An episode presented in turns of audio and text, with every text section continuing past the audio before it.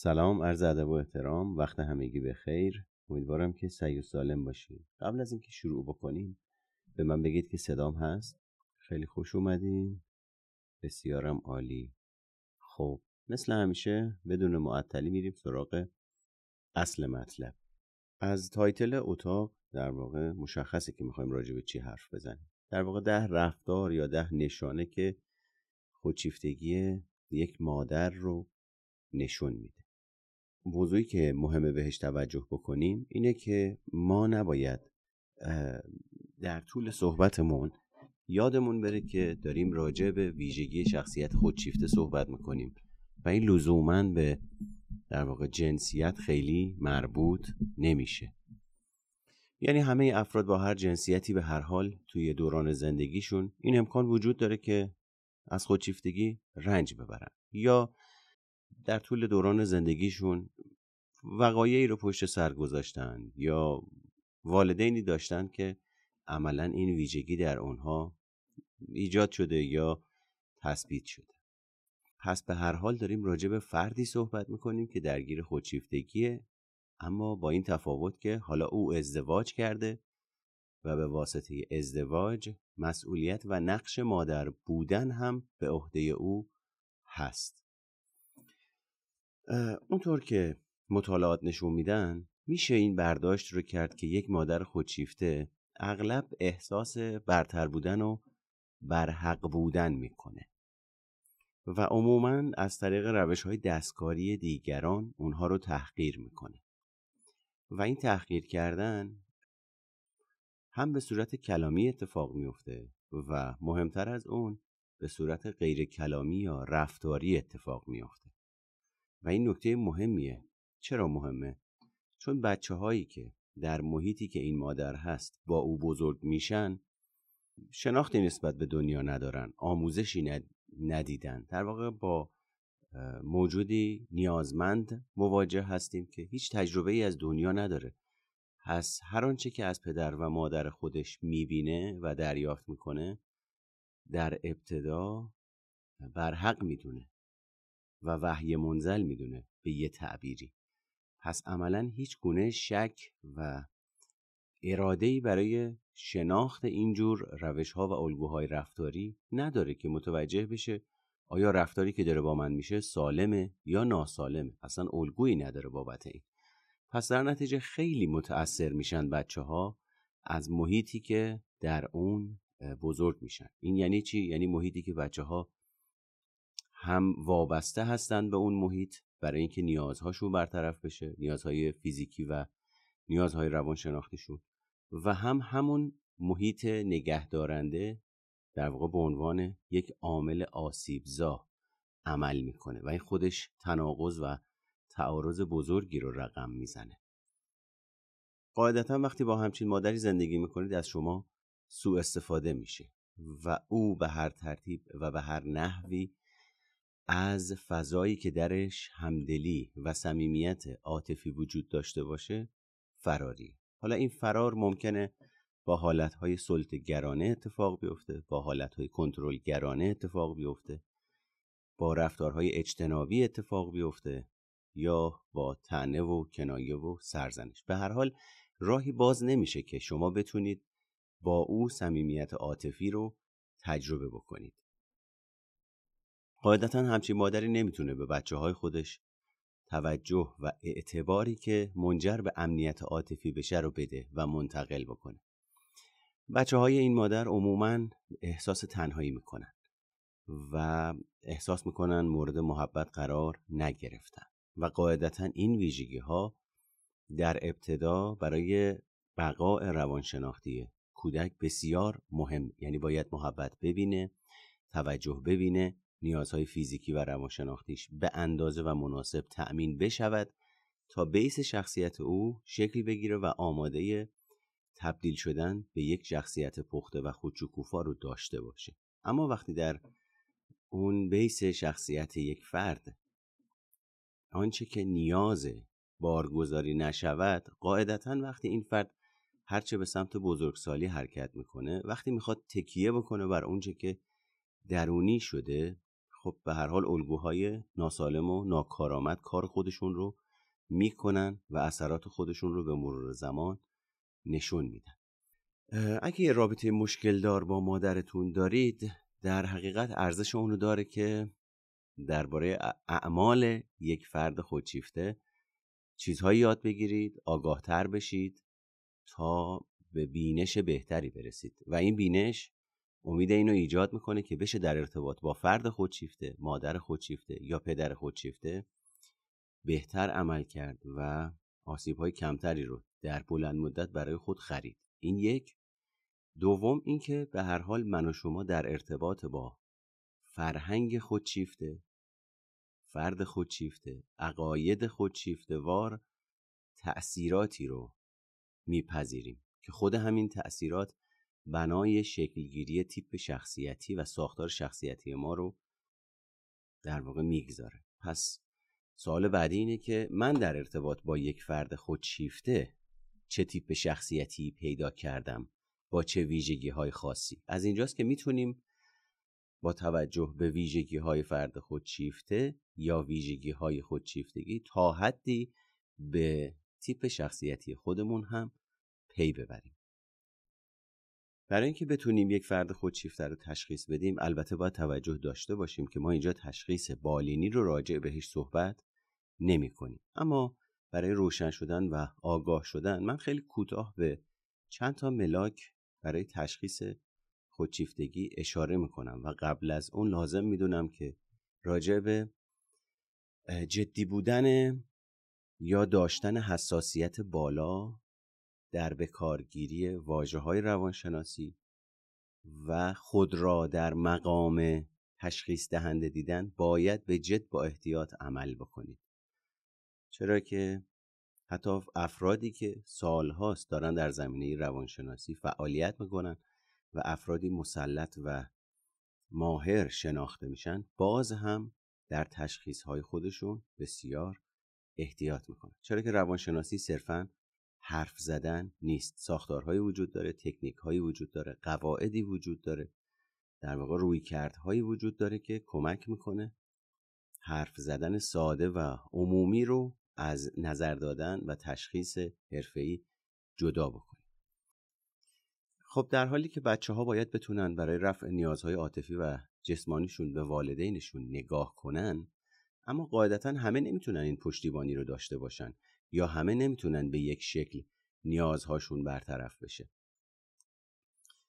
و مهم اینه که افرادی که دارای والدینی با اختلال شخصیت خودشیفته هستند معمولا با درصد بالا می‌تونیم بگیم این شانس رو ندارند که نیازهای عاطفیشون برطرف بشه.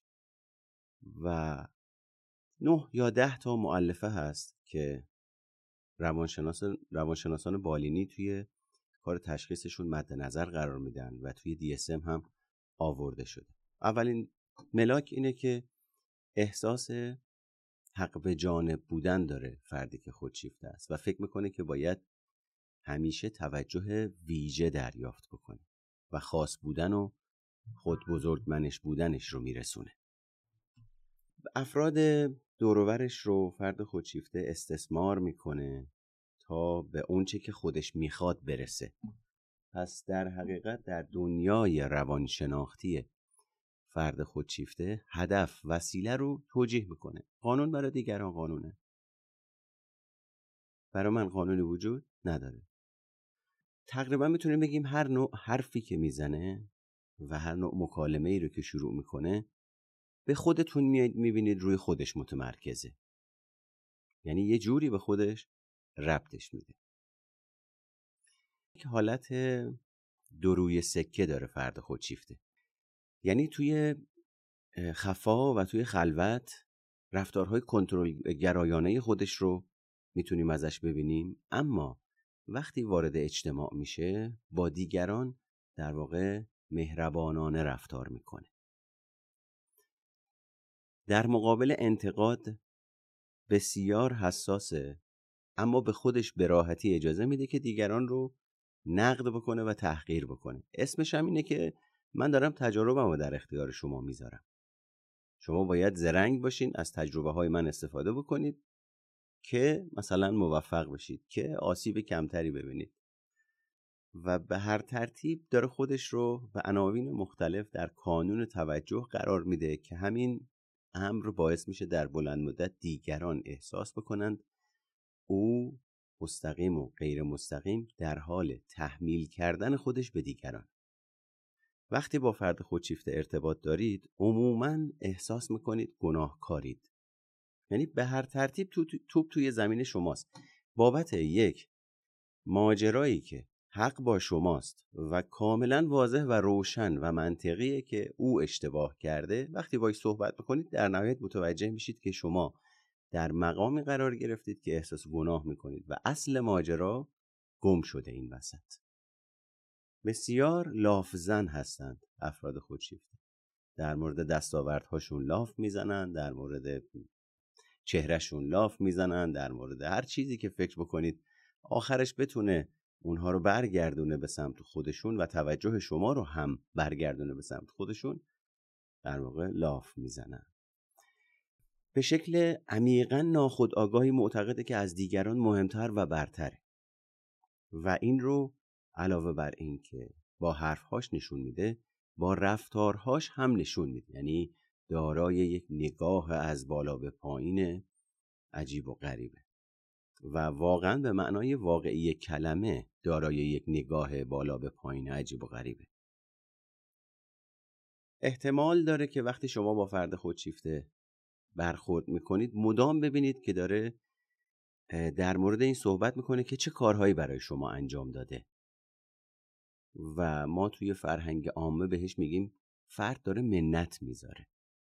اما خب به هر حال امروز می‌دونیم که آنچه که ما بهش میگیم منت گذاشتن به تعبیری دوباره کانون توجه رو به صورت افراطی به سمت خود متمرکز کردن سرزنش می‌کنه دیگران رو و مهمترین ویژگیش اینه که فاقد همدلیه. عملا در روند رشد فردی که دارای ویژگی خودشیفتگیه در کودکیش می‌تونیم بگیم اتفاقهای ناخوشایند زیادی افتاده و یا از اون سر طیف اتفاقهای خوشایند زیادی افتاده. این به این معناست که یا بسیار ناکام شده و محیطی سرشار از فقر در ابعاد مختلف برای این بچه در واقع توی همچین محیطی بزرگ شده. توجه لازم نبوده مقایسه بسیار بوده سرزنش بسیار بوده لیبل زنی های غیر واقع بینانه بسیار بوده و مداوم ناکام شده و یا اینکه مداوم کامروا شده. هرچه که خواسته به او داده شده به هر قیمتی داده شده هر وقت خواسته داده شده هر فرمی که از نظر خلق و خویی داشته بهش داده شده و این بچه در واقع میزان سالمی از ناکامی رو توی زندگیش تجربه نکرده که متوجه بشه دنیا مجموعه ای از کامروایی ها و ناکامی هاست و مسئله در روانشناسی اینه که اساسا میزان مطلوبی از ناکامیه که منجر به رشد شخصیت میشه. پس عملا بچه ای که عموما کامروا می شود با اساس دنیا آشنا نمیشه. چون از اول که میاد پستان مادر. در دهانشه کام می‌گیره اصطلاحا از پستان مادر و کامروا میشه. و اساسا با موقعیت های مواجه نمیشه که این کامروایی قطع بشه و او متوجه بشه این کامروایی دائمی نیست. تا نوزاد از توهم قدرت مطلقش کم بشه به مرور زمان. خب این تا اینجا. پس داریم راجع به فردی صحبت می‌کنیم که اتفاقهایی توی زندگیش افتاده یا خیلی کامروا شده توی صفر و صد ترین حالت ممکن یا خیلی ناکام شده حالا رسیده به سنی که می‌خواد ازدواج بکنه. ازدواج می‌کنه به واسطه اینی که بچه به دنیا میاد نقش مادر به عهده گرفته میشه. نقش پدر به عهده گرفته میشه. حالا این ویژگی هایی که دارم میگم یه همپوشانی هایی با ویژگی های آقایون هم داره ولی متمرکز هستیم بر خانم ها اینجا. اولین ویژگی که عموما می‌تونیم بگیم هر موقع میریم سراغ خودشیفتگی به چشم می‌خوره و باید بهش توجه بکنیم عدم همدلیه. در واقع یک مادر خودشیفته تقریبا همیشه تمایل داره توی نقش خودش به عنوان والد به سمت قفلت عاطفی گرایش پیدا کنه. این یعنی چی؟ یعنی اینی که من تا زمانی که بچه نداشتم عملا عاملی برای اینکه بخوام از نظر عاطفی باهاش درگیر بشم تو زندگیم نبود به این نزدیکی یا به این فرم. حالا یا با همسرم بوده که اون هم تحت تاثیر عوامل گذشته باز هم احتمالا درش خلل بوده. پس در نتیجه وقتی بچه میاد عملا فضایی ایجاد میشه که ناهمدلی ها یا روش های ناهمدلانه در مادر تریگر بشه و فعال بشه. تا قبل از اون انقدر نیاز نیست که او در نقش مادر بخواد عواطف از خودش نشون بده. ببین این مادر در واقع نیازهای بچه رو در نظر نمی‌گیره. ما وقتی داریم راجع به نیاز صحبت می‌کنیم باید خیلی با دقت به این مسئله بپردازیم. امروز من یه دونه پستی گذاشته بودم توی کانال. و راجع به نیاز صحبت کرده بودم. روش های برقراری ارتباط توی ازدواج رو یه توضیحی داده بودیم و اون این بود که به جای اینکه بگیم کجا بودی هرچی دنبالت گشتم نبودی چرا نبودی حال من بد شد این در واقع یک رابطه ناایمنه قفل اصلا. در واقع کلید این رابطه این شکلیه که من نیاز به دیده شدن نیاز داشتم باید صحبت بکنم. خیلی تنش داشتم. و در ارتباط با تو می‌تونستم این تنش رو کاهش بدم. اما مسئله اینه که یه نفری اومده بود پیام گذاشته بود یعنی بازخورد گذاشته بود و گفته بود که حالا اگر ما بریم خودمون رو نیازمند نشون بدیم اون طرفمون پررو نمیشه. بعد خب من همیشه راجع به این موضوع گوش زد کردم که عملا نیازمند نشان دادن خود می‌تونه با نقاب و نقش و ادای یک چیزی رو در وردن ارتباط داشته باشه. اما وقتی بدونیم نیازها چی هستن عملا بر اساس نیازهامون رفتار می‌کنیم و ادای چیزی رو در نمیاریم. این یعنی شناخت ساختار روانشناختی انسان که چارچوباش کجان سوراخ سنباهاش کجان روشنش کجاست پایینش کجاست چپش کجاست.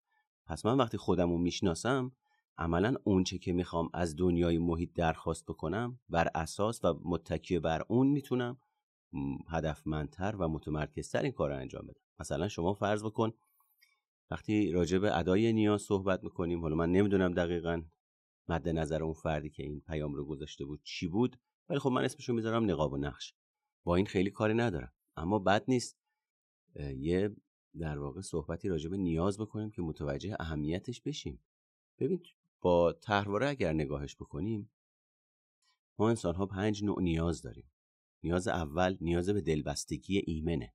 نیاز دوم نیاز به خودمختاریه. نیاز سوم نیاز به ابراز وجوده. نیاز چهارم نیاز به فارغ بودن و تفریحه.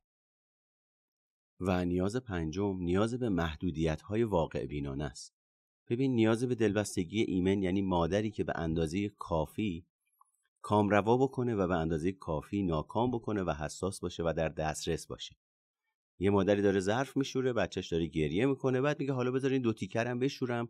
بعد این دو تیکر رو میشوره حواسش به یه چیز دیگه پرت میشه بعد صدای اون بچه قطع میشه. چند بار این اتفاق میفته خب بچه هم که ظرفیت هیجانیش کمه.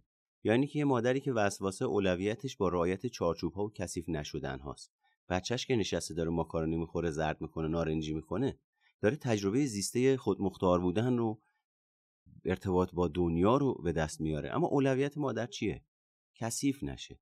پس بارها می‌تونه تجربه خودمختاری بچه یا استقلال طلبی بچه ناکام بشه این وسط و حجم و میزان این ناکامی زیاد بشه.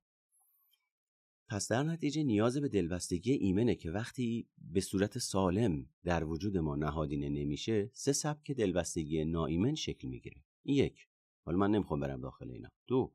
نیاز به خودمختاری. منی که تا دیروز حالتی افراطی چسبنده داشتم و فقط دریافت می‌کردم حالا کم کم به واسطه رشد ساختارهای روانشناختیم دارم من رو تجربه می‌کنم و متوجه در واقع من و غیر از من میشم و تفرد و تشخص داره در من شکل می‌گیره. پس حالا من می‌خوام من نمی‌خوام. حالا دیگه توان نخواستن و نگفتن هم داره کم کم به من اضافه میشه. پس اینجا عملا اگر اون پدر و اون مادر نتونن متوجه بشن کدام نخواستن بچه باید تقویت بشه و کدام نخواستن بچه باید نادیده گرفته بشه کمک می‌کنه که این وضعیت یا آسیبزا شکل بگیره یا به صورت سالم شکل بگیره. اینم از خود مختاری پس بچه‌ای که هی می‌خواد بگه من اگه به اندازه این من و اتکای به من در وجود شکل نگیره دچار خود حقیر پنداری میشه. اگه این من زیادی خوراک داده بشه و خیلی روی نقطه های درونیش اتکا بکنه به سمت خود بزرگ بینی وجودش می‌تونه حرکت بکنه. پس ببین چقدر وقتی راجع به نیاز صحبت می‌کنیم نیاز یک موضوعیه که عملا ساختارهای شخصیت ما رو می‌تونه شکلگیری سالم و ناسالمش رو تحت تاثیر قرار بده. نیاز به ابراز وجود متمرکز کردن همون نیاز قبلی یا خودمختاریه به کانونهای مختلف. حالا من می‌خوام بنویسم حالا من می‌خوام بخورم حالا من نمی‌خوام بخوابم و این ابتکار عمل کم کم در وجودش شکل می‌گیره. نیاز به تفریح که مشخصه خیلی توضیح نمی‌خواد. نیاز به فراغت این شکلیه که یه آدمی داره تفریح می‌کنه اما فکرش در حساب و کتابه هنوز فکرش توی محل کارش مونده. و وقتی داریم راجع به نیاز به تفریح صحبت می‌کنیم لزوما فیزیکی نیست. اینه که من واقعا بتونم از یک مسئله کاری یا جدی توی زندگیم فارغ بشم اینجا و اکنون و توی شهر بازی رو تجربه بکنم و هیجاناتش رو تجربه بکنم. دور باشم از اون مسائل درگیر کننده تا اصطلاحا ریکاوری بشم و بعد دوباره برم با اونها درگیر بشم یا به کارم برسم. و نیاز به محدودیت های واقع بینانه ببین یه بچه ای دلش مداوم می‌خواد بخوابه. یه بچه موقع که میره خونه دیگران بدون اینکه توجه بکنه به حریم و حدود و احترام و در واقع حریم شخصی میره سر اسباب بازی های بچه صاحب خونه خب پدر و مادر این بچه وقتی باهاش برخورد قاطعانه نکنن. این بچه به مرور زمان یاد نمی‌گیره که حد و حدود حریم و قلم رو از نظر فیزیکی مکانی و روانشناختی چیه؟ پس عملا تو بزرگسالی هم ممکنه مثلا بیاد پیش شما و شما رفتین توی اتاق خوابتون دارین لباس زیر عوض می‌کنین ببینید تلک تلک اومد تو اتاق. اصلا بدون اینکه در نظر بگیره که یک فضا و حریم شخصی وجود داره. پس عملا چون مرزگذاری وسش نشده تو بزرگسالی هم نقطه اتکای درونی برای تشخیص اینی که چه چیزی مرزه و چه چیزی مرز نیست رو احتمالا نخواهد داشت. پس یک شخصیت تحول نیافته بدوی در واقع وجود داره اینجا. پس ببین الان که گذرا به نیازها رسیدگی یعنی نگاه کردیم این شکلیه که دیگه نیاز اینجوری نیست که آقای مهرگان من حالا میرم مسافرت ها خرید می‌کنم ها سینما میرم ها به نیازهام رسیدگی می‌کنم. ما اصلا منظورمون از نیاز اونچه که الان گفتم نیست. سینما و سینما هم یه بخشی از نیاز منو تامین می‌کنه. اما آیا من در زندگیم منبع دلبستگی ایمنی داشتم؟ توی شرایط ایمن و پایداری از نظر روابط عاطفی و صمیمی تجربه کردم؟ اگه اینا رو تجربه نکردم امروز تقریبا عواملی که من تصمیم می‌گیرم راجع بهشون می‌تونه تحت تأثیر سبک دلبستگی من قرار بگیره. رابطه هایی که انتخاب می‌کنم برای اینی که برای کار برای روابط عاطفی یا روابط دوستی عملا تحت تاثیر سبک دلبستگی ایمن یا ناایمن من سمت و سو و جهت خاص به خودش می‌گیره.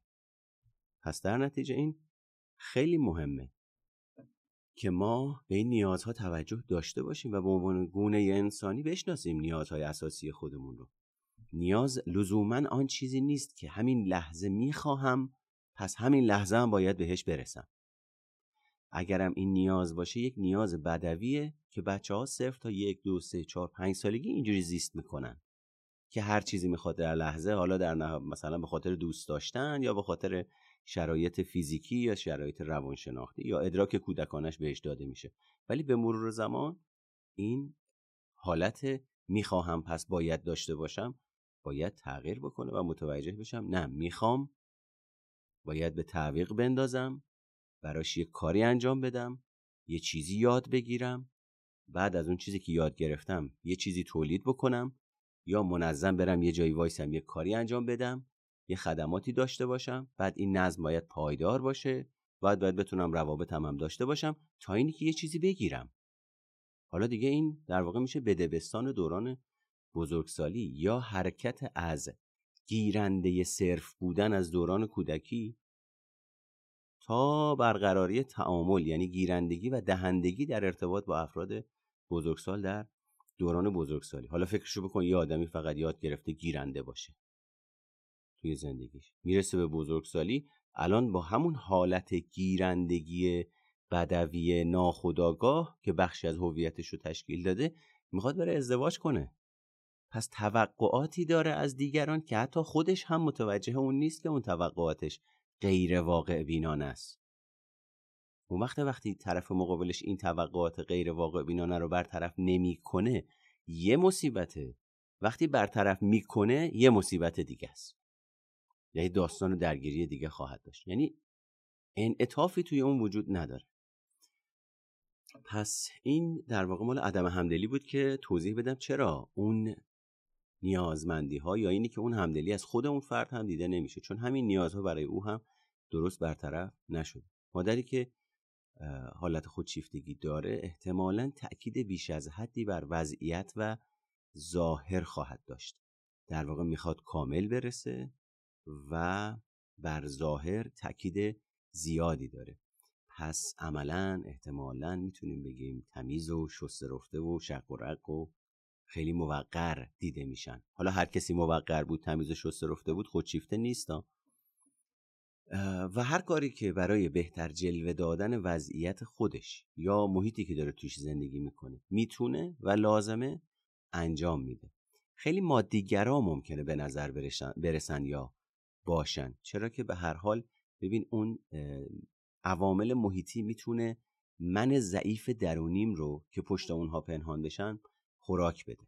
بعد نگاه می‌کنی می‌بینی یه همچین آدمی زندگی تجملاتی داره. خیلی به واسطه اینی که یک چیزی باید برند باشه تا من بخرمش تأکید داره. اینی که اگه لباس ساده بخواد بخره اصلا بهش اون هویت لازم رو نمیده. چرا؟ چون این هویت به شکل سالم شکل نگرفته و او دنبال عوامل محیطیه برای اینی که این حالت درونی رو در واقع پایدار بکنه و غافل از اینکه عملا هر آنچه که در محیط احتمالا به ما یک امنیتی بده مشروطه تا موقعی که وجود داشته باشه. یعنی می‌بینیم بعضی از افراد با پول زیاد اعتماد به نفس بالایی رو تجربه می‌کنن. اما مسئله اینه که موقعی که اونها رو در وضعیتی که بی پول هستند می‌بینی تازه متوجه میشی که آخ آخ یه ساید دیگه هم وجود داره که عملا چقدر ضعیف داره عمل می‌کنه. خب این کاری نداره. تو به بچه چهار سالم از نوزادی پول بریز دست یک فردی کوچکترین نیازهاشو هر آنچه که به ذهنش می‌رسه می‌تونه تأمین بکنه. پس عملا این با واقعیت دنیا مواجه نمیشه که نه بشنوه بمونه کارش تشنش بشه گشنش بشه. دغدغه فکری داشته باشه. هر چیزی که لازمشه انجام میده و می‌گیره. پس این مادیگرایی هم در اونها دیده میشه. بسیار ناامیدی های فرزندان خودش رو نادیده می‌گیره. و عموما می‌تونیم بگیم از سبک های فرزند پروری کنترل گرایانه تحقیر گرایانه سرکوب گرایانه و نادیده انگارانه استفاده می‌کنه و حالا معمولا اینجوریه که آگاهی یا بینشی وجود نداره. ببین به طور معمول یک مادر خودشیفته عملا اهمیتی نمیده که اوضاع توی خونه داره چطوری پیش میره. اما همیشه می‌خواد دیگران فکر کنند که اون یک کار بزرگی انجام داده.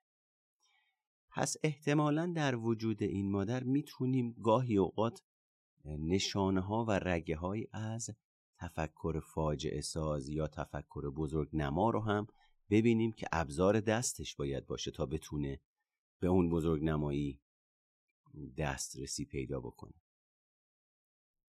خب به هر حال رفتار ظاهر پسند همچین مادرایی به بچه هاشون تاثیر می‌ذارن مثل اینکه اونا یاد نگیرن چگونه باید خود واقعیشون باشن. پس عملا فردی که مقابل منه در زیست کردن خود واقعیش مسئله داره. پس من دارم در تعامل با مجموعه ای از دفاعها و نقاب و نقشها پرورش پیدا می‌کنم. پس عملا یک الگوی اصیل محیطی رو نمی‌بینم که به وقتش غمگین بشه به وقتش عصبانیت رو تجربه بکنه به وقتش جرأتمند باشه به وقتش شفقت ورز باشه به وقتش شوخ باشه. به وقتش حامی و تکیهگاه باشه. به وقتش بنابر سن من روبرشت به من فضایی بده که به من تکیه بکنه به یه میزانی که من در تعامل یاد بگیرم این تعامل بده بستان. چه شکلی؟ خب اینها وقتی وجود نداشته باشه عملا من چی می‌بینم از او؟ من هم دارم رفتارهای سرشار از نگاه به بالا به پایین تحکمی نادیده انگارانه رو می‌بینم و الگو برداری می‌کنم. ویژگی بعدی یا اگر اشتباه نکنم سوم دستکاری و کنترل کردنه در واقع رفتار دستکاری می‌تونه نشون دهنده خودشیفتگی باشه. هر کسی دستکاری می‌کنه خودشیفته نیستا حواستون باشه. و اغلب شامل موضوعی میشه که ما بهش میگیم تاکتیک های کنترلی. و این تاکتیک ها همون سیستم های دفاعی هن که ناخداگاه اتفاق میفته در واقع وقتی شما با همچین مادری هستید احتمالا وقتی سرگرمید تحت کنترلید وقتی دارید فعالیت های خاص انجام می‌دید تحت کنترلید وقتی خوابید تحت نظارتید وقتی همومید تحت نظارتید و عملا یک نگاه نظارگر خودشیفتوار از بالا به پایین همیشه در اون محیط و بستر اصلی خانواده غالبه و دیده میشه. در واقع انتظار مادر خودشیفته اینه که همونطور که دلش می‌خواد لباس بپوشید رفتار کنید و به شیوهی که میگه صحبت کنید یا زیست کنید. پس عملا فرد خودشیفته نمیگه فقط من و بره پی کارش. عملا فرد خودشیفته میگه من نیاز به تغییر خاصی ندارم و تازه توی جایگاهی هستم که برای تو تعیین تکلیف می‌کنم. و اینجاست که مسئله شروع میشه با فرد خودشیفته. خب اگه یه فردی خودشیفته باشه و بگه من خوبم خفنم نمی‌دونم چه سری دارم چه دومی دارم و این ماجراها و با کسی کاری نداشته باشه خب خیلی خوب خوشحاله با خودشیفتگیش دیگه. به کسی هم نه آزاری میرسونه نه آسیبی می‌زنه. ولی مسئله از جایی شروع میشه که منی که خودم تحول نیافتم سرشار از خشمم عقده حقارت دیدگاه من و نگاه منو تحت تاثیر قرار میده. حالا می‌خوام برای تو هم تعیین و تکلیف بکنم. و عملا برای تو هم حد و مرزی قائل نیستم. پس اینجاست که اون الگوی وابستگی شکل می‌گیره. در واقع یکی از های اصلی که فرد خودشیفته برای دستکاری کردن کنترل کردن استفاده می‌کنه ترس احساس گناهه. احساس شرمه. احساس حقارت یا بیارزشیه.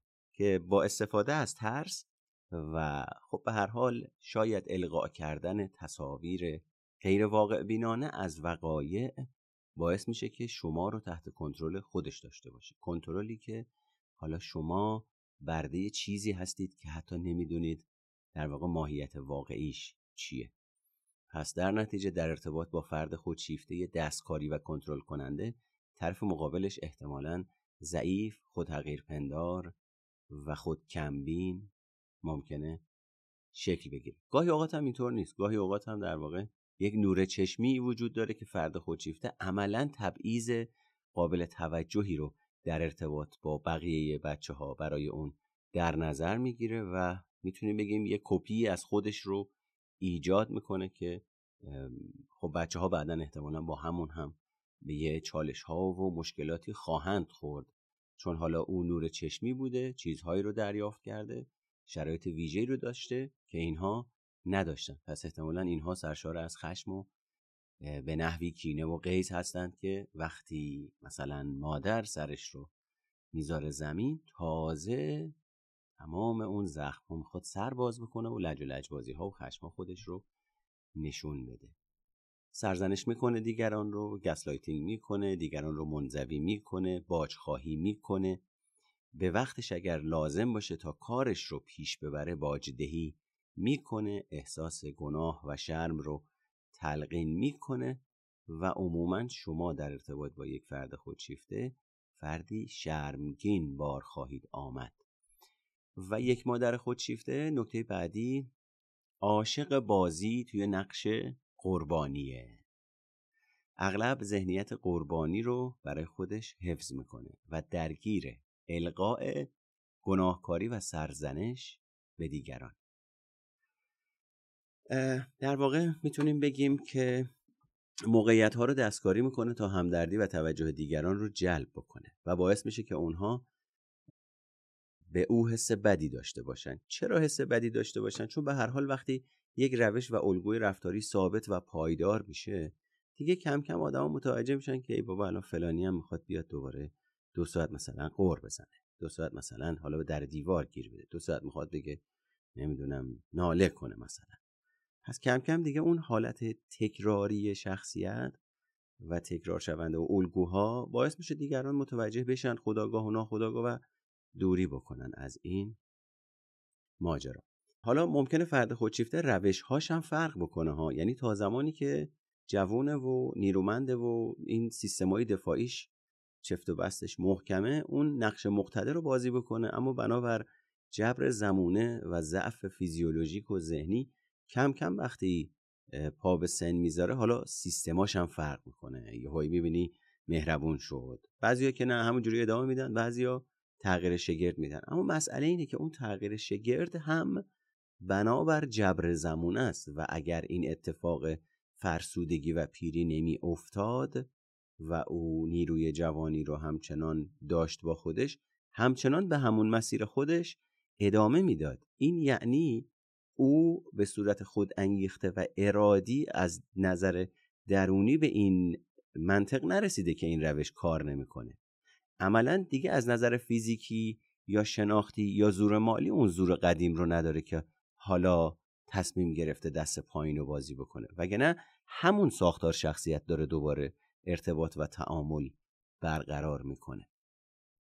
معمولا بچه هایی که با مادری بزرگ میشن که عموما نقش قربانی رو بازی می‌کنه احساس بیکفایتی می‌کنن. یعنی غالبترین احساس بیکفایتی عدم کفایتمندی عدم کافی بودن عدم احساس ارزشمندی. خب در واقع این بچه ها تمایل دارن و با حفظ و اجرای مرزها مبارزه کنن. یعنی عملا مرزبندی درستی براشون اتفاق نمیفته و حتی بعضی از این بچه ها رو می‌بینیم خیلی خودسر و خشمگین میشن و مرز گریز یا مرز ستیز میشن.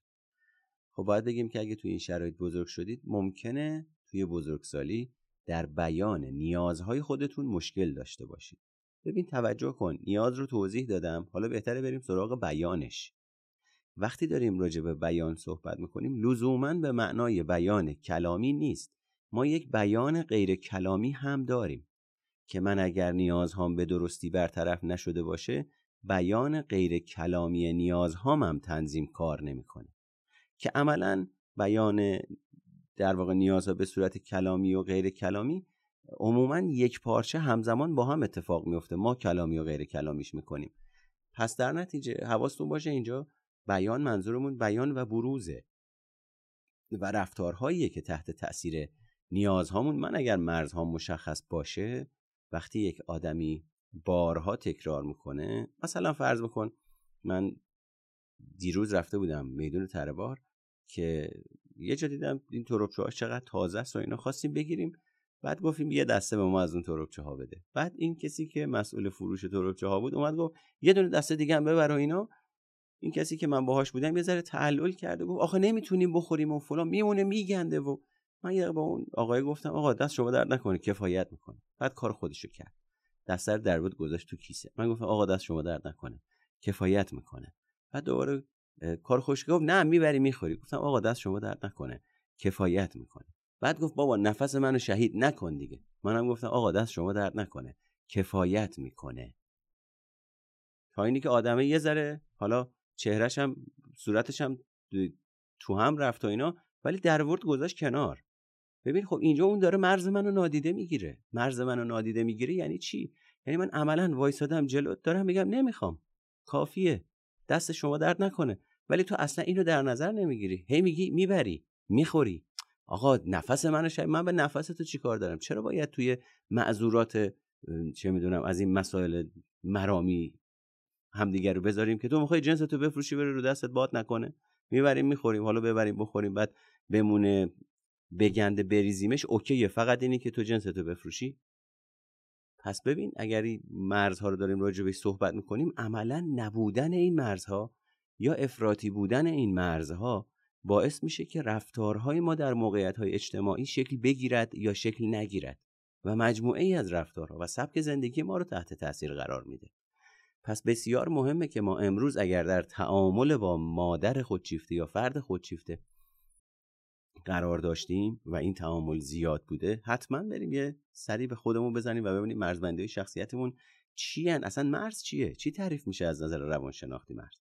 من کجا مرز افراطی دارم؟ کجا مرز اصلا ندارم؟ که خودم هم ازش بیخبرم ولی دارم طبق این بیخبری زیست می‌کنم یا طبق این کم مرزی زیست می‌کنم و طبق این پرمرزی زیست می‌کنم؟ پس عملا سبکای رفتاری من سبک فکری من تحت تاثیرش قرار می‌گیره و من در ارتباط با دیگران ممکنه رفتارهایی رو انجام بدم که عملا چون طرف مقابلم هم یه سری چیزا رو یاد نگرفته به عنوان دو تا فرد بزرگسال راجبش برخورد نمی‌کنیم. او فردیه که یاد گرفته صداش در نیاد و دیگران رو راضی کنه. من فردی هم که عملا یاد گرفتم سرمو بندازم پایین برم این ور اسمش هم بذارم صمیمیت و رفاقت. انقدر با هم نداریم زیر و روی همدیگر رو می‌شناسیم. خب این عملا بیمرزیه این حالا من اسم اینو خیلی صمیمیت نمی‌ذارم. خاطر اینکه ما یاد گرفتیم وقتی من و تو با هم دوستیم که از همه چیز همدیگه باخبر باشیم. به نظر من این یک نگاه بدویه. یک نگاه کودکانه است که تحول و رشد پیدا نکرده و ما با این نگاه به بزرگسالی رسیدیم. حالا همین توقع از یه آدمی داریم که اگه می‌خوایم با هم رفیق باشیم اگه می‌خوایم زن و شوهر خوبی باشیم اگه می‌خوایم همکار خوبی باشیم تو دیگه از همه مسائل زندگیت بیا به من بگو منم حالا یا میگم یا به تعبیری نمیگم. خب این عملا قیمه ها میره تو ماستا که همه چی قاطی میشه. من و تو قرار رو با هم کار بکنیم. چه ربطی داره من از زندگی شخصیم به تو بگم که تو بخوای به من کمک بکنی؟ بالاخره تو ناجی منی تو زندگیم یا شریک منی تو زندگیم. اینجوری تعدد نقش ایجاد میشه بعد پیچیدگی ها میره بالا بعد توقعاتی ایجاد میشه که خب تو چرا این کارو نکردی؟ چرا اون کارو نکردی؟ بعد همه چی خراب میشه. بعد شروع می‌کنیم با اون نگاه, نگاه فرافکنانه که تو باعث شدی این اتفاق بیفته. اون میگه تو اگه اینو نگفته بودی من اون کارو نکرده بودم. بعد همینجوری هی میبافیم میره بالا و حالا این وسط باید یه ریش سفیدی بیاد که بیاین روی همدیگر ماچ بکنید. بعد آشتی بکنید. بعد دوباره همه اینا همینجوری سربسته میمونه. تا دفعه بعد دوباره من برم یه جایی تحت تاثیر اینا. بودن مرزای افراطی یا نبودن مرزای افراطی. دوباره یه سیکلی رو شروع بکنم و دوباره این به یه نحوی دوباره اجرا بشود. آخه یعنی عجیب و غریب آدم رفتارهایی می‌کنن که درک و حزمش گاهی اوقات سنگین میشه. ممکنه سوالای نامناسب باشه ها. یعنی عدم مرزبندی اینه که من هر سوالی به ذهنم می‌رسه راجع به زندگی می‌پرسم. حالا آره رابطتون چطوره؟ خوبین؟ مثلا طرف پدر و پسرن؟ با همدیگه دارن میرن. بعد بابا حالا نگران رابطه مثلا پسرش. رابطتون خوبه با هم دیگه بابا؟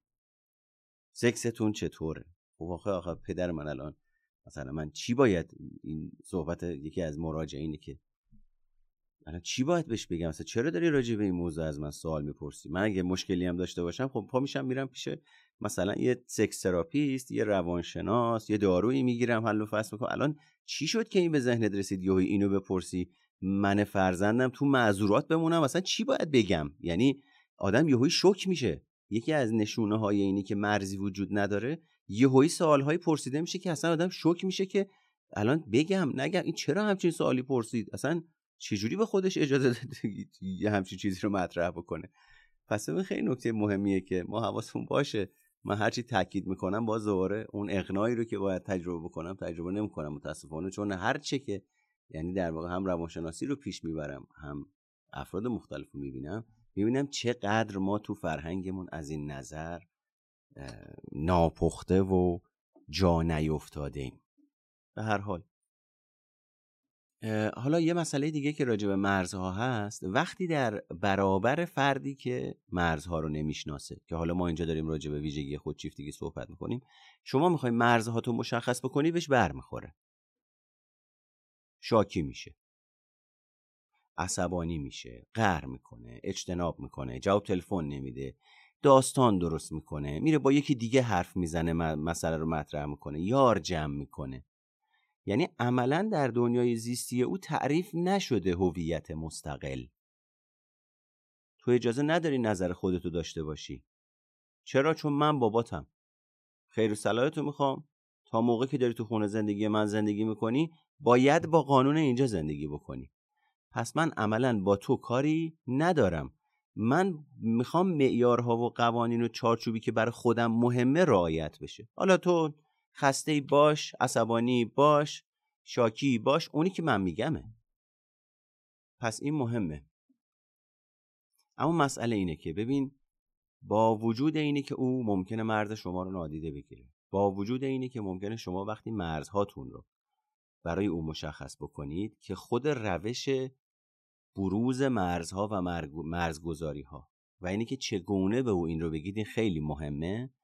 با وجود این و عواقبی که براتون داره ترجیح بر اینه که شما در ارتباط با او مرزهای خودتون رو حفظ بکنید چون اگر این کار رو نکنید استثمار میشید.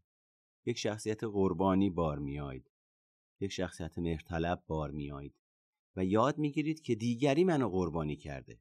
و یاد می‌گیرید که مسئولیت اینی که من در موقعیت ببخشید قربانی موندم و می‌تونستم نمونم منتها به معنای لگت زدن زیر همه چیز نیست. رو تیف داریم صحبت می‌کنیم که من بلنشم به عنوان یه آدم بزرگسال با تمام عواقب و مسائل و حاشیه هایی که می‌تونه داشته باشه استمرار لازم رو به خرج بدم که در واقع این اتفاقها نیفته. من توی موقعیتی که قربانی پروره نمونم و نگاه هم طوری فیکس بشه به دنیا که بگم اون گفت اون کرد اون تحقیرم کرد اون سرزنشم کرد. خب سوال اینه اون کرد. تو چرا منفعل بودی و پذیرفتی؟ نه به معنای اینی که ببخشید حتما مقابله به مثل بکنیم حتما پرخاش جویی بکنیم حتما حالت دفاعی سنگین داشته باشیم. نه دیگه یه جای دیگه آفتاب میاد روش گرم و داغ میشه پوستمون میسوزه بلند میشه میریم دنبال زندگیمون دیگه. با آفتاب که نمیجنگیم. پس منظورمونم اینجا؟ همینه که خب خیلی خوب مثل اینکه منم اون وقت در ارتباط با فرد خودشیفته یه سری منافع می‌برم که باعث میشه توی اون حالت منفعل بار بیام و حفظش بکنم.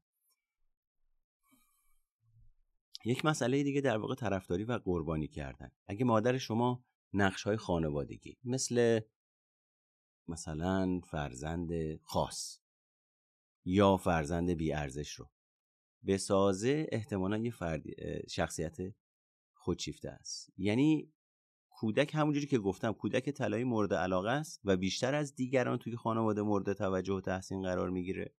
از سمت دیگه فرزند بیارزش برای همه چیز سرزنش میشه و اغلب ترد عاطفی رو تجربه می‌کنه. این همون مفهوم طرفداری و قربانی کردنه. پس عملا ما می‌بینیم که توی خانواده ای که مادر از ویژگی خودشیفتگی رنج می‌بره یکی از بچه ها میشه سرویس ده. میشه خوشنود کن. میشه راضی کننده دیگران. این همونیه که سرزنش میشه تحقیر میشه. تا میاد حرف بزنه میگن تو ارزشو نداری تو فلانی تو باید سر تو کار خودت باشه صدا در نیاد. ولی یکی دیگه از اون طرف در واقع غذای خوب دریافت می‌کنه توجه ویژه دریافت می‌کنه. حالا فلانی حالا همین مادر خودشیفته تو پیری می‌خواد بره دکتر و اون بچه طلایی اصطلاحا وقتشو داره انرژیشو داره پولشو داره. این مادره به اون نمیره درخواست بده که بیا منو ببر دکتر. میره به این یه کسی که تو سرش زده و هی داره تحقیر و سرزنشش می‌کنه میگه بیا منو ببر دکتر. یعنی اونو باد می‌کنه این یکی رو تحقیر می‌کنه. و این بیچاره ای که این بر تحقیر شده و اون بیچاره ای که اون بر خود بزرگ بین شده اصلا حواسشون نیست که دستاویز چه فرهنگی و چه روش فرزند پروری شدن. خب عواقبش هم در واقع کاهش عزت نفس توانمندی برای برقراری روابط ناسالمه و ضربه های روحیه که وارد میشه. یک مادر خودشیفته درگیر باجگیری عاطفی میشه. یعنی عملا شما استثمار و باجگیری رو در ارتباط با این افراد می‌بینید. شخصیت استثمارگر و شخصیت استثمار پذیر یا باجده. که خب تاثیرات بلند مدتی هم توی شخصیت افراد ما می‌ذاره و توی رفاه هم در واقع تاثیر می‌ذاره. در حقیقت ممکنه که این مادر به شما با روش های باجگیری یا استثمارگریش احساس ناامنی یا استراب بده. و شما نمی‌دونید که کی قرار عصبانی بشه و چه مرزی قرار شکسته بشه و چه عواقبی گریبان گیرتون بشه. پس خود همین غیر قابل پیش بینی بودن این رفتار باعث میشه من مداوم گوش به زنگ باشم که نکنه کاری کنم که کلیدش بخوره. نکنه کاری کنم که اینجوری بشه. چرا حالا باید انقدر مهم باشه؟ چون از طرفی هم دردمه هم درمونمه. هم داره نگه هم میداره. بزرگم می‌کنه. منم که بچم هیچ کاری نمی‌تونم بکنم. کجا برم؟ پیش کی برم؟ هم از طرفی سنبادرم گرفته دستش داره سنباده میزن چیکار کنیم؟ پس من باید گوش به زنگ باشم که مبادا خدایی نکرده حالا این همه داریم زجر بعد وقتی می‌کشیم حداقل بیشترش نکنیم.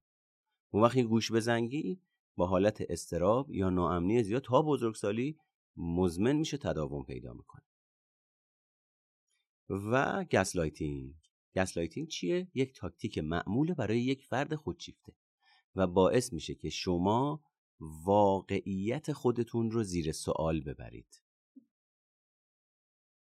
در واقع نوعی سوء استفاده روانی یا عاطفیه که می‌تونه باعث بشه کودک از داشتن افکار و احساسات احساس دیوانگی بکنه. مثلا گفتن یه چیزی بد یا آزاردهنده است یه موضوعی. و وقتی توسط فرد خودشیفته گفته میشه و شما ناراحت میشید یا واکنش نشون می‌دید برمیگرده میگه این شوخیه دیگه. یا اینی که برمیگرده میگه من که اصلا اینو نگفتم که. نه من همچین چیزی نگفتم. همون موقع تو روت انکار می‌کنه. بدون اینکه هیچ مشکلی داشته باشه. حالا بد نیست که به بعضی از این نمونه هایی از gaslighting هم اشاره بکنیم. ارائه سکوت درمانی. ساکت. حرف نباشه. تلاش برای تغییر خاطرات شما. سرزنش دیگران یا موقعیت ها انکار اتفاقات رخ داده. نادیده گرفتن نیازهای شما.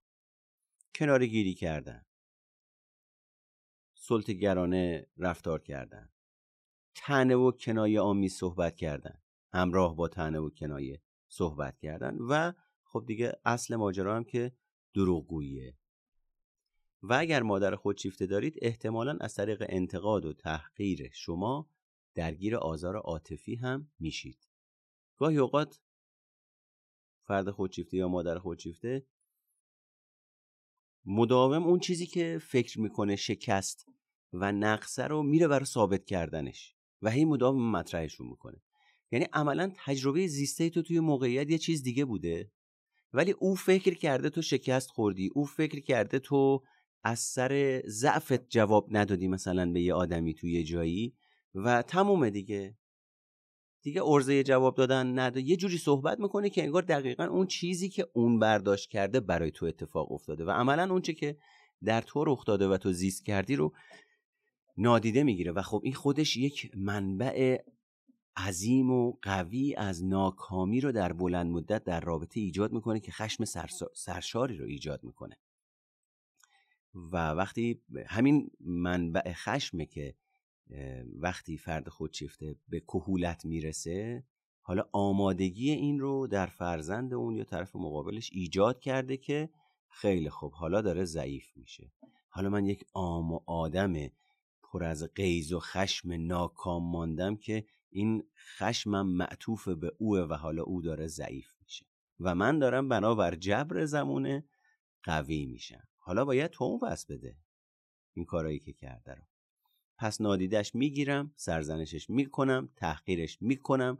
موقعی که ضعیف میشه اونجوری که دلم می‌خواد بازیش میدم. اونم هیچ کاری نداره جز اینی که نمی‌تونه این کارا رو انجام بده. یا اینی که اساسا اگر آدم توانمندی باشه و متوجه بشه که داره ضعیف میشه اما وضعیت مالیش خوب باشه اجتناب می‌کنه دوری می‌کنه. میره یه کشور دیگه زندگی می‌کنه. اصلا اجازه نمیده ببینیدش. چون دیگه در سطح خداگاه و ناخداگاه می‌دونه اگر ببینیش الان قراره ازش سوال بپرسی. چه کاری بود کردی؟ این داستانا چی بود؟ حالا دیگه چی می‌خواد بگه؟ اگرم بگه چی کار می‌تونه بکنه اصلا؟ پس در واقع چنین مادری در مقابل بچه هاش عملا از روش باجگیری استفاده می‌کنه و اونا رو کنترل می‌کنه تهدیدشون می‌کنه. بعد اونقی می‌کنه عبوسی می‌کنه دریغ می‌کنه از بچه‌هاش به هر ترتیبی تلاش می‌کنه تا بتونه دیگران رو تحت سیطره و کنترل خودش در بیاره و هدف براش وسیله رو توجیه می‌کنه. خب بچه هم که تحت تاثیر این مادرها قرار می‌گیرن عملا اثرات طولانی مدت رو به رفاهشون عزت نفسشون اعتماد به نفسشون و ساختارهای شخصیتیشون تجربه می‌کنن اثراتش رو و درگیرش هستن در بزرگسالی. یا به تعبیری می‌تونیم بگیم به یه نوعی نه همشون بعضی از بچه های این نوع والدین آماده این میشن که در بزرگسالی وقتی موقعیتش پیش بیاد بشینن سر صندلی مادر. و به اصطلاح جبران افراطی حقارت درونی گناه درونی و شرم درونی رو که با مادر تجربه کردن حالا تو موقعیت های اجتماعی در بیارن. افراطی مثلا استاد دانشگاه چهار تا دکترا داره بعد نمی‌دونم مسئول 6 تا جای کلی فالوور داره و همه اینا در واقع دست انداختن و تلاشیه به محیط بابت اینه که بگه من خوبم آقا منو بخواین. من بد نیستم من ناقص نیستم. نگاه کن ببین چقدر دستاورد دارم. و به واسطه تکیه بر دستاوردهای محیطی حقارت درونیش رو می‌خواد جبران بکنه که خب متاسفانه نشدنی. و مسئله اینجاست که اگر با یک مادر خودشیفته بزرگ شدید باید به دنبال کمک حرفه‌ای باشید. بزرگ شدن با یک مادر خودشیفته می‌تونه باعث ایجاد مشکلات طولانی مدت برای شما بشه. مثلا وابستگی ناامن فقدان هوش هیجانی یا هوش هیجانی ضعیف قربانی کردن نیازهای خودتون به صورت افراطی برای راضی نگه داشتن دیگران سرزنش ناشایست خود خود تحقیرگری خود تخریبگری نگرانی ها و استراب های مزمن اوورتینکینگ ها و نشخارهای فکری و اینها می‌تونه اتفاق بیفته. تلاش های افراطی برای تعیین و حفظ مرزها. با استفاده از بیاعتمادی. یا اساسا بدون مرز بار اومدن و در هم تنیده بار اومدن. خب واقع بینانه بخوایم نگاه بکنیم مقابله با این الگوها و عناصر شخصیتی یه مقدار کار سختی. اما مسئله اینه که تداوم در رشدشون و آگاه شدن نسبت بهشون می‌تونه توی زندگی روانشناختی شما تغییر ایجاد بکنه. و این بهتر از اینه که با اون حالت بدوی همیشگی به کهن سالی برسید. و ببینید می‌تونستم یه کاری ببخشید انجام بدم و ندادم. ولی حداقلش اینه که من الان انجام میدم و در نهایت اگر هم نشد میگم کردم و نشد. مسئله اینه که شما نمی‌تونید مادرتون رو کنترل کنید. و او یک عنصر کنترل ناپذیره. پس شما باید یاد بگیرید از کنترل کردن و تغییر دادن ذهنیت فرد خودشیفته دست بردارید. شاید این اولین قدم برای این باشه که فرد خودشیفته با واقعیت موجود تا حدی مواجه بشه. هرچند که وقتی سراغ اختلال شخصیت خودشیفته میریم عملا درمان ناپذیر ارزیابی میشه.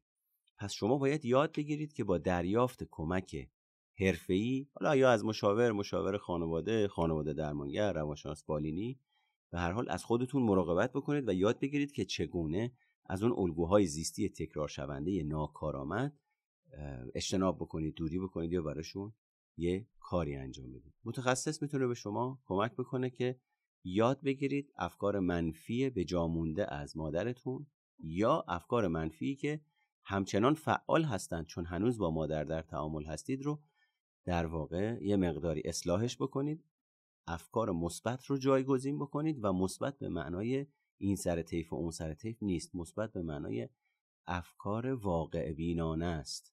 و این به شما امکان میده که تو زندگیتون جلو برید و حرکت بکنید. بعضی از چیزهای دیگه که می‌تونه توی این وضعیت به شما کمک بکنه در واقع یادگیری در مورد خودشیفتگی و انواع اونه که من قبلا راجع به نه سبک خودشیفتگی توضیح دادم توی کانال تلگرام سایکوپاد هست. می‌تونید تشریف ببرید اونجا گوش بدید. از همینجا هم یه در واقع گریزی بزنم به لینکی که بالای سرمه پادکست سایکودید. می‌تونید توی کانال تلگرام پادکست سایکودید باشید تا اونجا هم اپیزوداشو گوش بدید.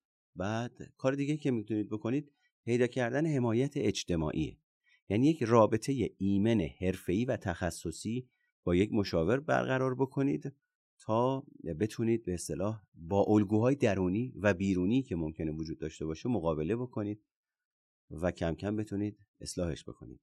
می‌تونید یاد بگیرید که سرزنش کردن خودتون رو متوقف بکنید. می‌تونید یاد بگیرید که این وفاداری افراطی به صدای سرزنشگر درونی خودتون رو کم بکنید.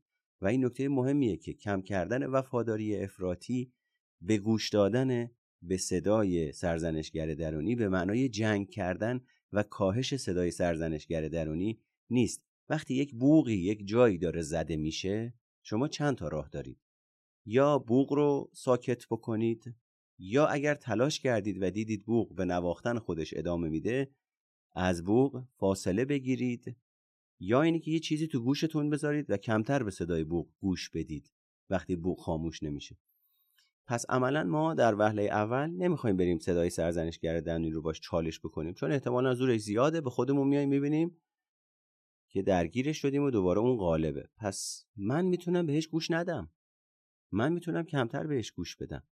من می‌تونم گوش بدم ببینم کجاها دارم خودمو سرزنش می‌کنم چجوری دارم خودمو سرزنش می‌کنم و دوباره قاعدتا در ارتباط با اون فرد حرفه‌ای بیام یاد بگیرم که به حرف اون فرد حرفه‌ای گوش بدم.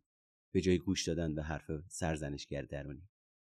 عزت نفسمو می‌تونم بهبود بدم. عزت نفستون رو می‌تونید بهبود بدید. خون سردیتون رو می‌تونید حفظ بکنید. در هنگام اینی که این الگوها و تمایلات همراهش در شما فعال میشه و ایجاد و اجرای مرزها رو در واقع می‌تونید یاد بگیرید که خب ببینید اینا هر کدوم یه فرایندی که خودش می‌تونه چند جلسه مشاوره طلب بکنه که شما یه سری مسائل رو آموزش ببینید و لزوما ربطی هم به درمان نداشته باشه. اینو برای اون افرادی میگم که ممکنه نسبت به واژه درمان یا فرایند درمان روانشناختی حالشون بد بشه نمی‌دونم یه مقاومتی داشته باشن. این اصلا در واقع مربوط میشه به اینی که ما یه چیزی رو آموزش ببینیم بعد اگر دیدیم نمی‌تونیم انجامش بدیم تازه متوجه میشیم خیلی خوب من مهارتش رو نداشتم حالا مهارتش رو به دست آوردم حالا با وجود اینی که مهارتش رو به دست آوردم اما نمی‌تونم دوباره انجامش بدم. مثلا مدیریت استراب خب میرم مهارت مدیریت استراب رو یاد می‌گیرم بعد میام دوباره انجام میدم ببینم نه مهارت مسئله نبود.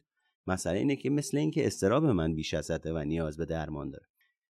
پس این هم از مرزها قرار دادن خود در اولویت که خب افرادی که بسیار دیگران رو در اولویت قرار میدن توی زندگیشون و الگوی ناخودآگاه و تکرار شونده است خیلی این می‌تونه براشون سوء برداشت ایجاد بکنه که تا دیروز در واقع کانون توجه من به صورت افراطی بر دیگران بود و خودم رو نادیده می‌گرفتم.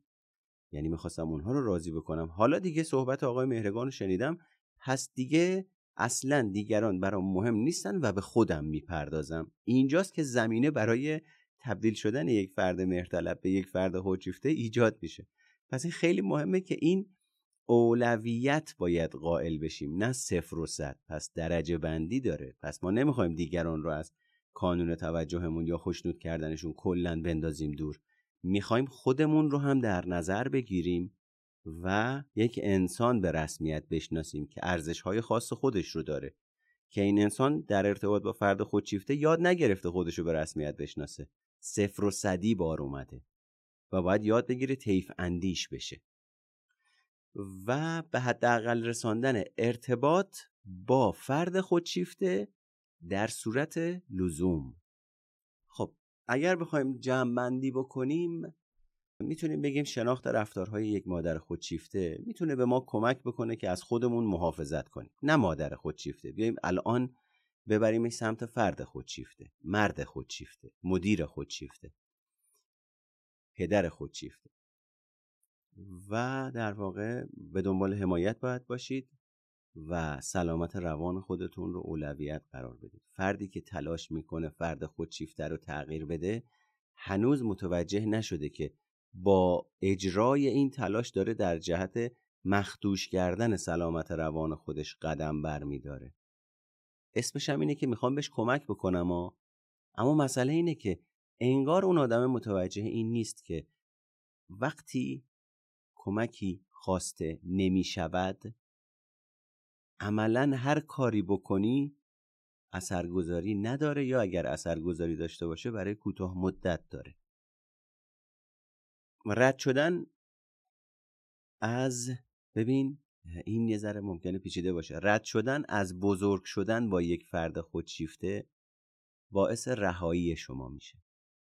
وقتی داریم راجع به بزرگ شدن با یک فرد خودشیفته صحبت می‌کنیم یعنی مجموعه ای از رفتارها مجموعه ای از وقایع مجموعه ای از سرزنش ها مجموعه ای از ناکامی ها مجموعه ای از خشم ها که هی دور خودشون چرخیدن هی دور خودشون چرخیدن و حالا رسیدن به بزرگسالی.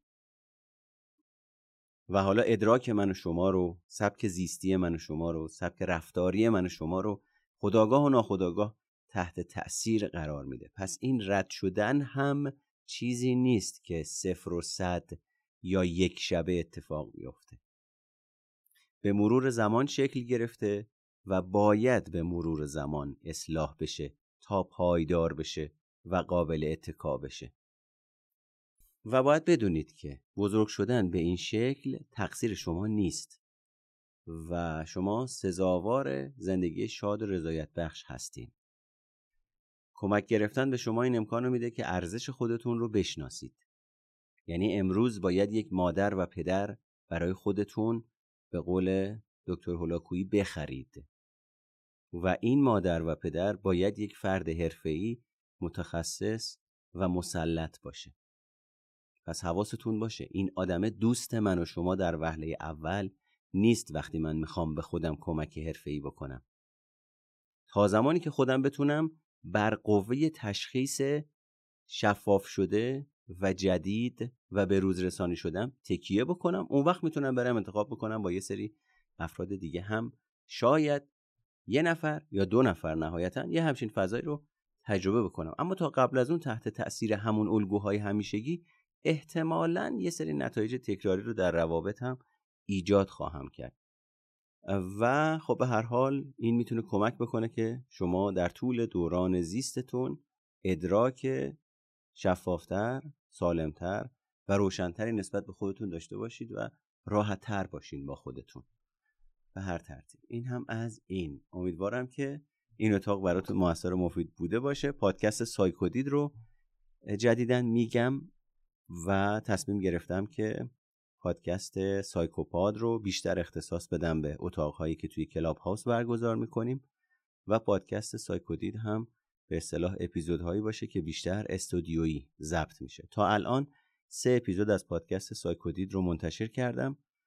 و به شما پیشنهاد میدم که از این لینکی که بالای سر من هست می‌تونید وارد کانال تلگرام بشید اپیزودها رو گوش بدید و ازش بهره ببرید. پادکست سایکوپاد هم که عملا الان فکر می‌کنم چهار سال شد که درش داریم تولید در واقع فعالیت می‌کنیم و تولید محتوا می‌کنیم و شاکله جدیدمون به این شکله که پادکست سایکوپاد میره به سمت اینه که اپیزودهای کلاب هاوس یا برنامه ها و برخی از سمینارهایی که جاهای دیگه برگزار می‌کنیم رو قسمت رو برای شما بذاریم و پادکست سایکودید هم که مشخصا خودم براتون خواهم گفت و میگم. خب بسیار خب سلام آقای مزفری عزیز. خوشحالم اینجا میبینمتون. چند نفر دیگر رو هم اینجا دیدم. خانم بهرامی هم اینجا هستن. بچه هایی هم که با هم دیگه در حال مشاوره هستیم هم تک و توک می‌بینم اینجا. امیدوارم که سعی و سالم باشیم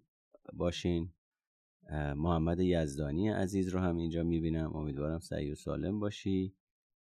و اوضاع احوال بر وفق مراد باشه. بسیار خوب.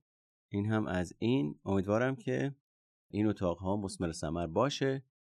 در نهایت لطفا برسونیدش به دست اون کسی که می‌دونید کیه و اهلشه و نیازمنده که نسبت به خودش آگاه بشه و شاید نیاز به تلنگر داشته باشه. فلسفه پادکست سایکودید اینه که روانکاوی دنیای عمیقیه و من در سایکودید به نگاه شما عمق میدم. آهان سال دقیقه 99 حد فاصل یک خودشیفته تا تبدیل به یک فرد مهرطلب بشه. احتمالا سوالتون اینه که فرد خودشیفته چجوری مهرطلب میشه؟ من فکر می‌کنم فرد خودشیفته خیلی سمت مهرطلبی نمیره. ولی فرد مهرطلب آمادگی این رو داره که به سمت خودشیفتگی حرکت بکنه.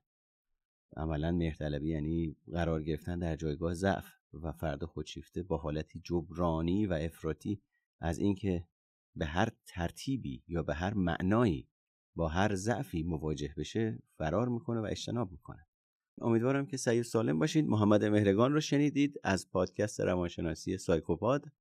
دانشجوی دکترای تخصصی مشاوره. اگر می‌خواستید با من تماس بگیرید می‌تونید از طریق شماره تلفن 0902 250 21 با من در تماس باشید. شما رو تا اتاق دیگه به خدای بزرگ میسپارم.